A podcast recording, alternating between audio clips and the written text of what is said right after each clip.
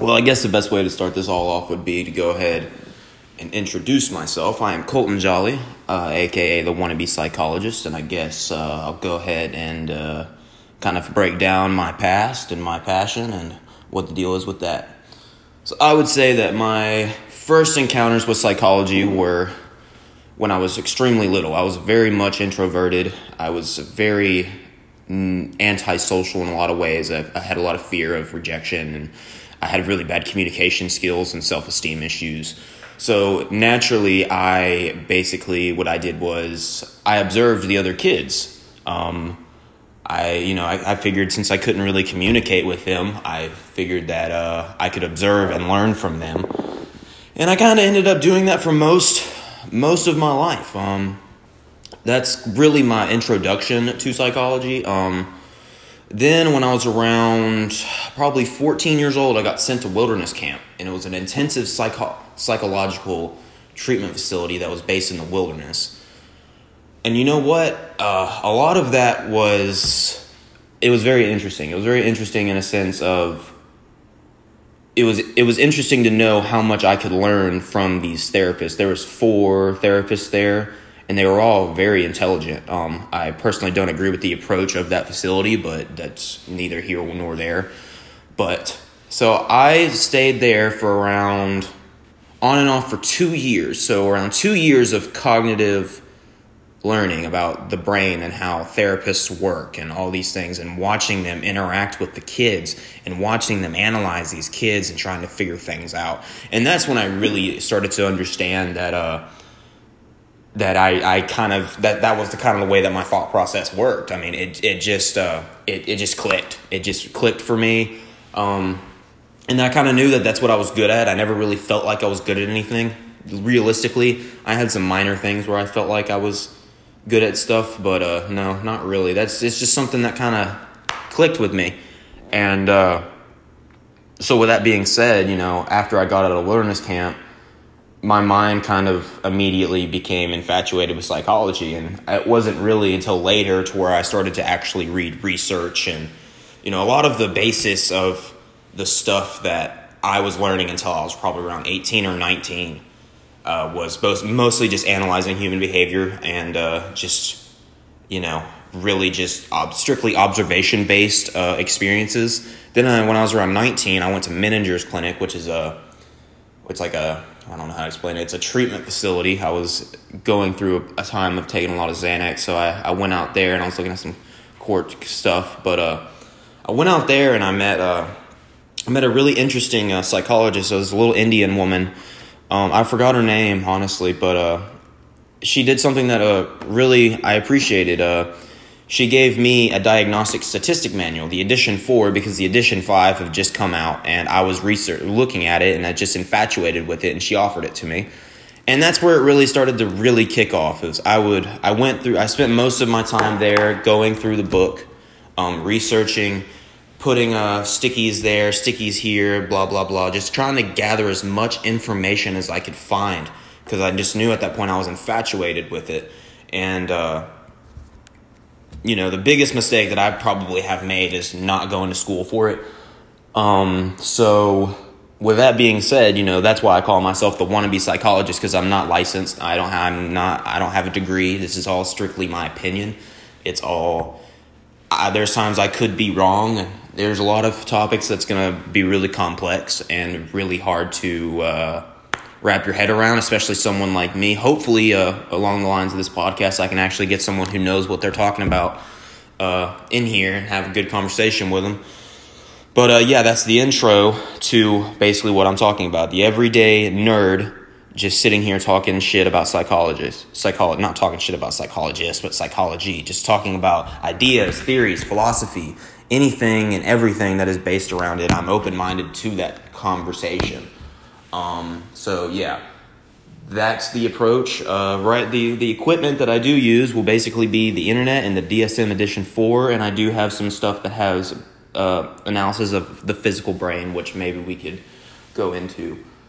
But um, yeah, that's really that's really that's really the intro. Um, let's hop into it, and maybe we can hop into something real quick here. Um, trying to keep this episode short. Um, see what I can do with it since it's my first. I guess let me look on my phone and see what these topics are. All right, let's see here. All right, so all right, I guess we'll I guess we will start with uh I think we'll go ahead and start with probably something that's relatively simple, uh, anxiety. Um, anxiety has affected me in a lot, a lot of ways. The last two years were filled with uh, panic disorders and so on and so forth and blah, blah, blah. But I think the biggest misconception about anxiety is the fact that people can help it. Um, anxiety is a lot of times on a spectrum. So there can be very severe anxiety, and then there can be uh, really minor anxiety to a point where people don't even really notice they have it. But uh, a big thing that I learned one, along the line is, is that anxiety is basically nature's response for defense. So basically, anxiety raises our heart rate. We have chest pains. Our chest tighten up to protect our heart. We feel tempted to protect our neck and our vulnerabilities. Um, so basically, I think it comes out of the limbic system in the brain it's basically our, our fight, flight, or freeze kind of come into play, and it causes physical symptoms, which can be as radical as somebody feeling like they've had a heart attack or a stroke or they're having a seizure, or it can even cause like intense severe anxiety can lead to neurological disorders like seizures and so on and so forth. So a lot of people are along the lines of, okay, well that's obvious. Anxiety is a huge problem, so how do we solve that problem? it is probably one of the most complex problems to solve because of simply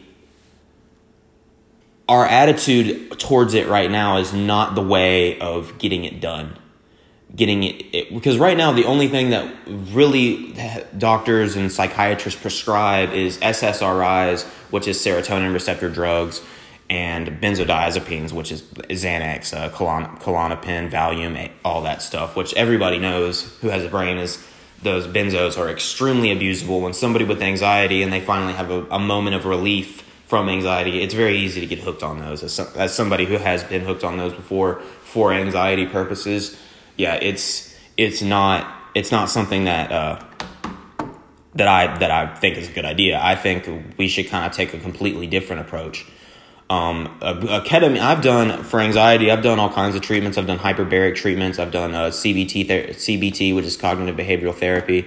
Um, I've done uh, neuro training. I've I've done the whole nine yards. The one uh, thing that I will say, they all helped.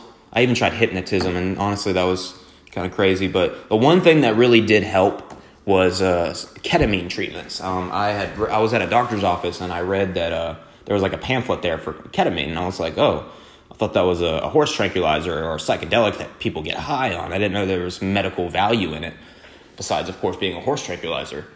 And uh, so I looked into it, and I was, it was basically the approach that I'd kind of come up with, and a lot of people, this is not my theory. I thought it was my theory for the longest, but uh, the the idea of using psychedelics to help mental illness. There is some science behind it. Um, I'm not completely fully aware of the total science behind it, but I am aware that it has something to do with glutamate and producing glutamate in your brain can naturally produce more serotonin, something along those lines. So I did probably six sessions, and before that, I was an extreme nervous wreck. I was extremely anxious about a lot of things. Um, very scared, very uh, humiliated because I was scared, just a just a ball of emotions. And when I started taking these, uh, when I'm not ta- when I started doing these treatments, I noticed a big, big difference in uh, one the the severity of my anxiety, because I to me it's more about the spiritual experience of doing ketamine than the actual science behind it. Because I'm pretty sure there's science behind it.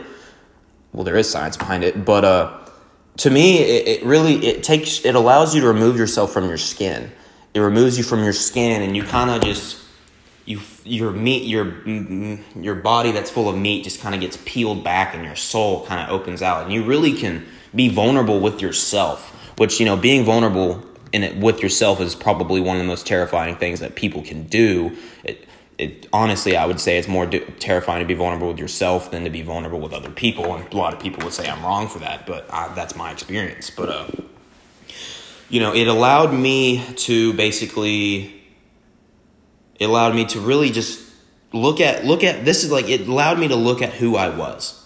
This is who I am. This is what I like about me. This is what I don't like. If I don't like it, how do I change it?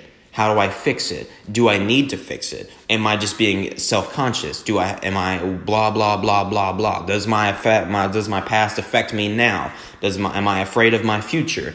And what are my fears? Let me face these fears. It allows you to really just dive right into work, man. I mean, it's it dives right into the work and it, it, it kind of gives you a jump start. And a lot of people are like, well, using drugs isn't the way to do it. No, you're absolutely right.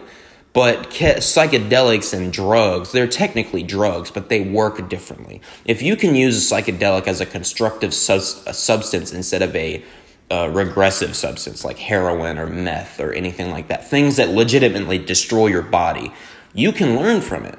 You can learn more about yourself. You can develop a better sense of self with psychedelics or even sometimes with marijuana. Now, marijuana can be abused too. Don't get me twisted on that.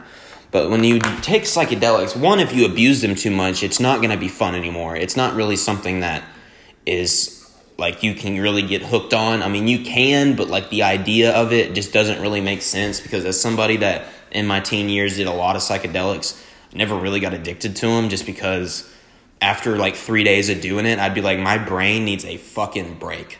I, my brain is mush. I don't even know what I'm thinking right now.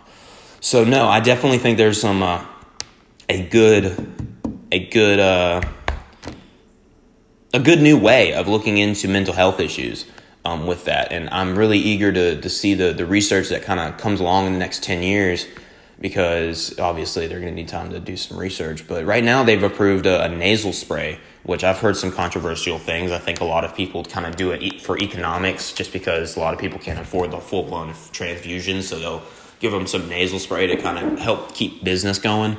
But uh, no, my opinion on ketamine in general is is that it can be very, very, very constructive, and I think it could be more promising than SSRIs or benzodiazepines. Well, all right, I'm not going to do this episode for very long just because I want to write more and figure more out of what I'm going to say. So, this is basically just an intro and just giving my one opinion on one thing. And this is the wannabe psychologist, and everything everything's going to be set up pretty quickly. Um, this is something that I'm going to do, you know, killing time with quarantine and, you know what I'm saying, just trying to figure my shit out.